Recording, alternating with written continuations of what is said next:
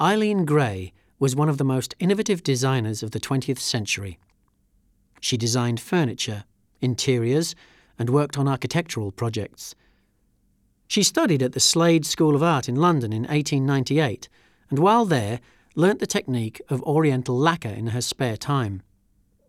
On moving to Paris in 1902 to continue her formal studies, her interest in Japanese techniques developed further. She met the Japanese lacquer master Sugawara Seizo, and under his guidance began experimenting with various lacquer colours and textures. Screens represent some of Gray's most important work during this early period. They displayed her renowned simple, restrained forms finished in luxurious decoration.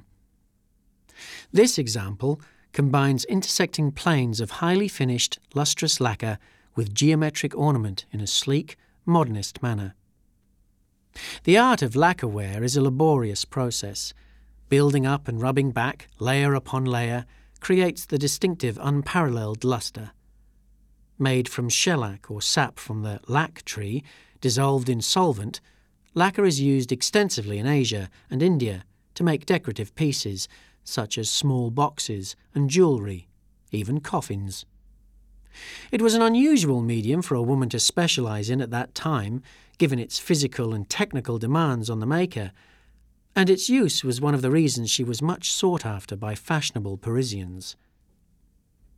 This screen belonged to Gray herself and remained in her Paris apartment until her death in 1976.